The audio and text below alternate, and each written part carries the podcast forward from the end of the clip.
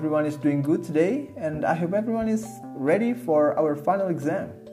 And now I'm going to review what we have been doing from the beginning of the semester up to, well, uh, up to this week when we are going to have the last part of our course, which is the final, uh, sorry, the big quiz. And now, when we want to review what we have been doing throughout this semester, we have to start, of course, uh, with the definition of this course, inferential reading. What does it mean to infer? Now, I'm going to use the definition of inference from Israel Chikalanga, a professor in Zambia who theorized the taxonomy of inferential reading. According to Chikalanga, Inferential reading is the cognitive process a reader goes through to obtain the implicit meaning of a written text. And how does the person do that? It's doing it on the basis of two sources of information. The first one is the content of the text, and the second one is the prior knowledge of the reader. So these two are very important in doing inferential reading. And uh, when it gets to the purposes of this course, the first one is, of course, to build your literacy. And by literacy, here I'm referring to the ability to write and read and use the results of these two to improve your quality of life. So it has to be related to reading and writing, and then eventually using it, utilizing it to improve our life. And the second purpose is to develop critical skills. And the last one is to provide the basis for approaching for approaching literature. And it is very useful for you as you are literature students and because of these three elements then i divided this class into three units. The first unit is on the taxonomy of inferential reading. Here we talk about the theories, the fundamental theories of inferential reading. The second one is on the elements of arguments. And the third one, it will be on inferring literature. Now, these three are related to the three purposes of this course.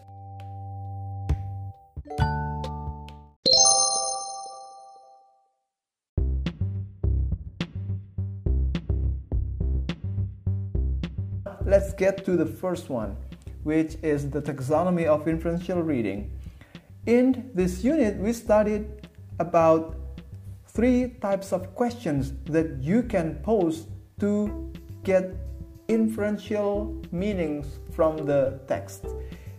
These three questions, three types of questions, you will pose in order for you to understand the text as deep as possible.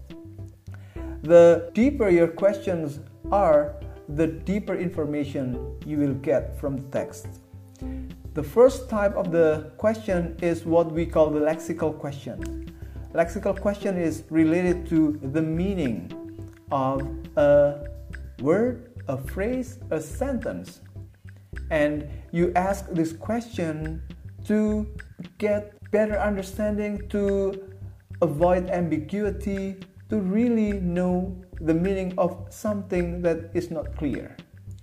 And the second one is what we call the group of propositional questions. These propositional questions are questions that you pose to get something that is actually present in the text but not very explicit. Okay? And the third one is the pragmatic questions. You ask pragmatic questions to get something from the text that is very, very vaguely presented. It's not very explicit, but there is an indication to there. Now, when you ask these types of questions, there are certain things that you need to understand. The first one, when you ask lexical questions, you will get things or information that are not actually present in the text or sometimes that are present in the text. Some texts have difficult words, but then the difficult words are explained in them. But some other texts do not have the explanation for difficult words or phrases or sentences. So eventually you will have to go to a dictionary. That's for lexical question. As for the propositional questions, the information is there, okay? You will get the answer from the text itself. However, when we go to the pragmatic questions, you do not actually find the answer from inside the text. You will have to go to other sources to answer such question. Now, uh, about the lexical and propositional questions, what are the purposes of these questions? So, the most important thing about this type of question is that it helps you summarize the text accurately and it enables you to retell the story in your own ways, in your own words. And the third one is it will give you a strong foundation to further analyze the text. And third one, and the pragmatic questions, you will be able to relate what you know in the text to your own knowledge, your own experience, what you have learned everywhere else. And uh, it will also uh, make the text more meaningful. Sometimes the text on the surface doesn't offer much, but if you go deeper, you will make it more meaningful. You can relate it to other, other things in life. And finally, it will give further responses to the text. Uh, well, of course, with the foundation that you got from the propositional and lexical questions.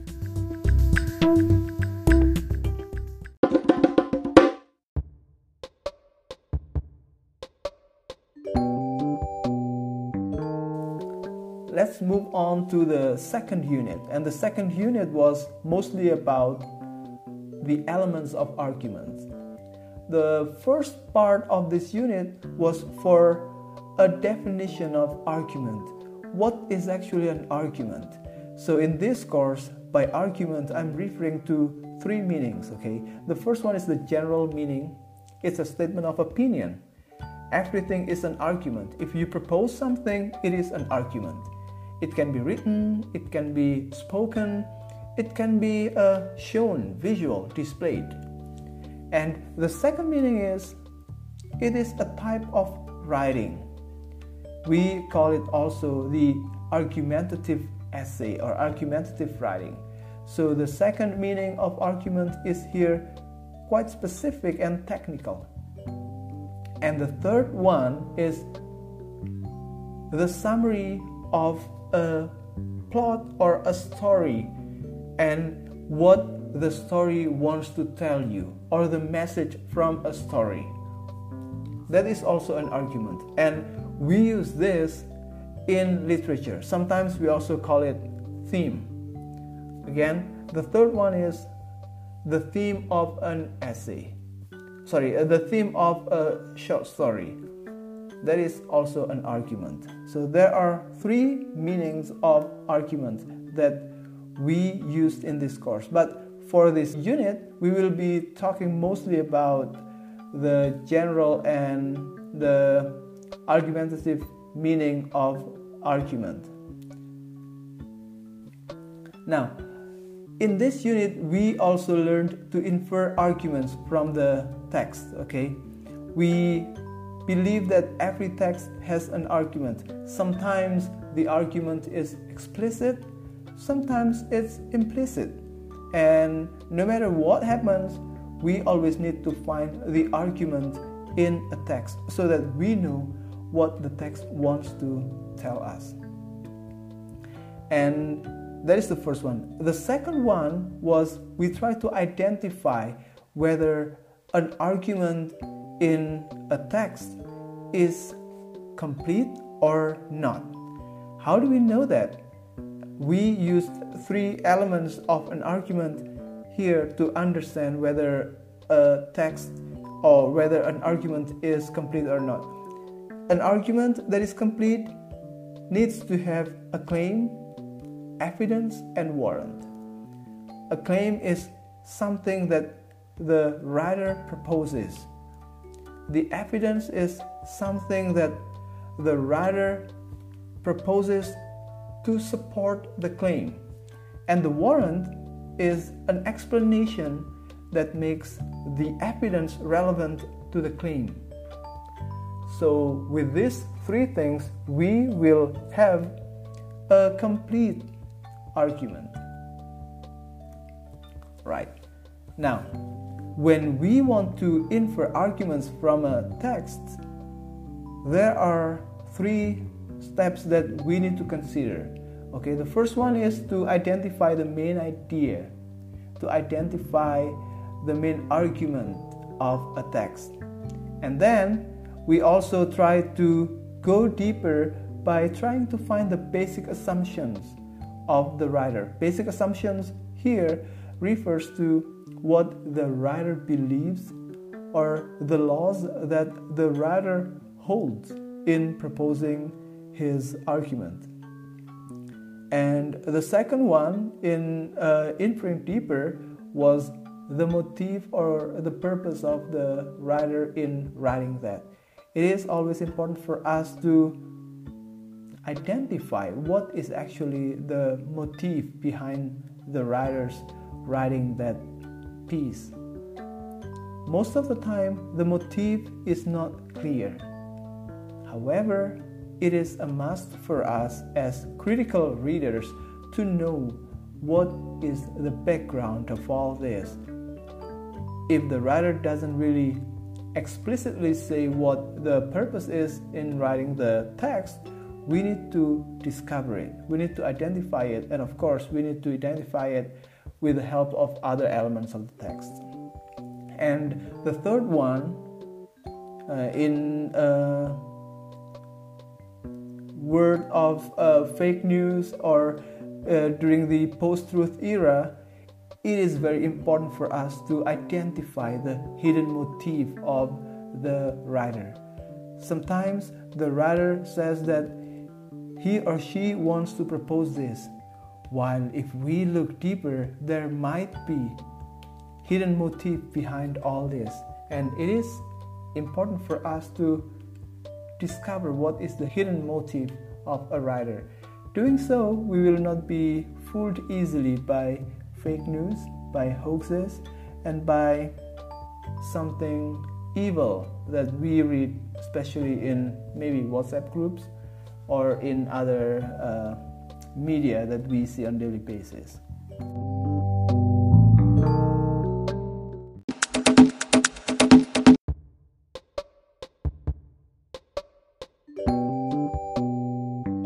And the last one is uh, inferring literary works which for this year, unfortunately, we could only cover prose. And when we try to infer literary works, here for our class, I focus on mostly summarizing the story in hope that when you are able to summarize the story, you will know the message that the story wants to tell you. And the message that the story wants to tell you is what we call the theme. However, identifying that alone is not enough. We have to be able to support our interpretation, what we consider the theme, with other parts of the text. And what are they? It's the character's attitude, it's the story's attitude, the purpose of the story. And one thing missing over here is that you also need the tone of the story in order to strengthen your interpretation of the theme. If you say that the theme is A, then you need to be able to find other elements of the text that help you to convince your readers that yes, the text actually wants to say this. And uh, those elements are one of them is the, the, the tone. All right. Now, what is tone again? Tone is actually the attitude of the writer towards the subject of an or an, uh, to the audience. And usually, when we uh, talk about tones here, it describes the kind of attitude of the writer.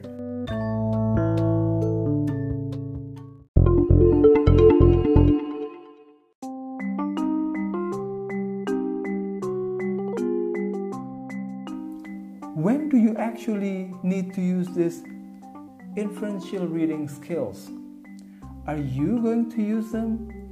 Well, actually, for English students like you are, this skill will always be useful for you throughout your studies in the university. You will need inferential reading skills when you are in your writing courses. When you write something, you need to get ideas by reading, right? And it is impossible to only read without being critical uh, towards what you read. So that's where the inferential reading will be useful. And in your introduction to literature class, you will need it because in that class you learn to infer the theme and infer other elements from the text. And later on, if you go deeper into your concentration, those who are in, say, entrepreneurship for language students, you will also learn to write copies for advertisements, for example. You will need these critical reading skills in uh, presenting your ideas. You will get uh, sources from everywhere, sometimes magazines, sometimes newspapers, sometimes images, and then you analyze them and eventually you will use them in your copies in what you write. And if you are in in the tourism concentration there will be a course or there will be a lesson of writing hotel reviews. How do you write reviews? You do that by either visiting a hotel or reading information about a hotel from a website from brochures from other parts and that's where you will need your critical reading skills and for this course, so far, what we have learned is that there are several things. The first one is everything is an argument, and not every argument is explicit. And every writer has a belief or ideology that might not be very clear. We have to be able to infer the ideology of the writer or what we call the basic assumption of a writer. And also, you will need to consider a hidden motive of everything that you see. All right. So, so far, have you tried your inferential reading skills uh, outside class? That's a challenge for you. You will need to be able to practice this skill on daily basis on everything that you do or you see uh, outside. And with that, I guess we need to end this review. Hopefully, you can do the exam very well next week and you can still find what you learn in this course useful in the future. Thank you very much.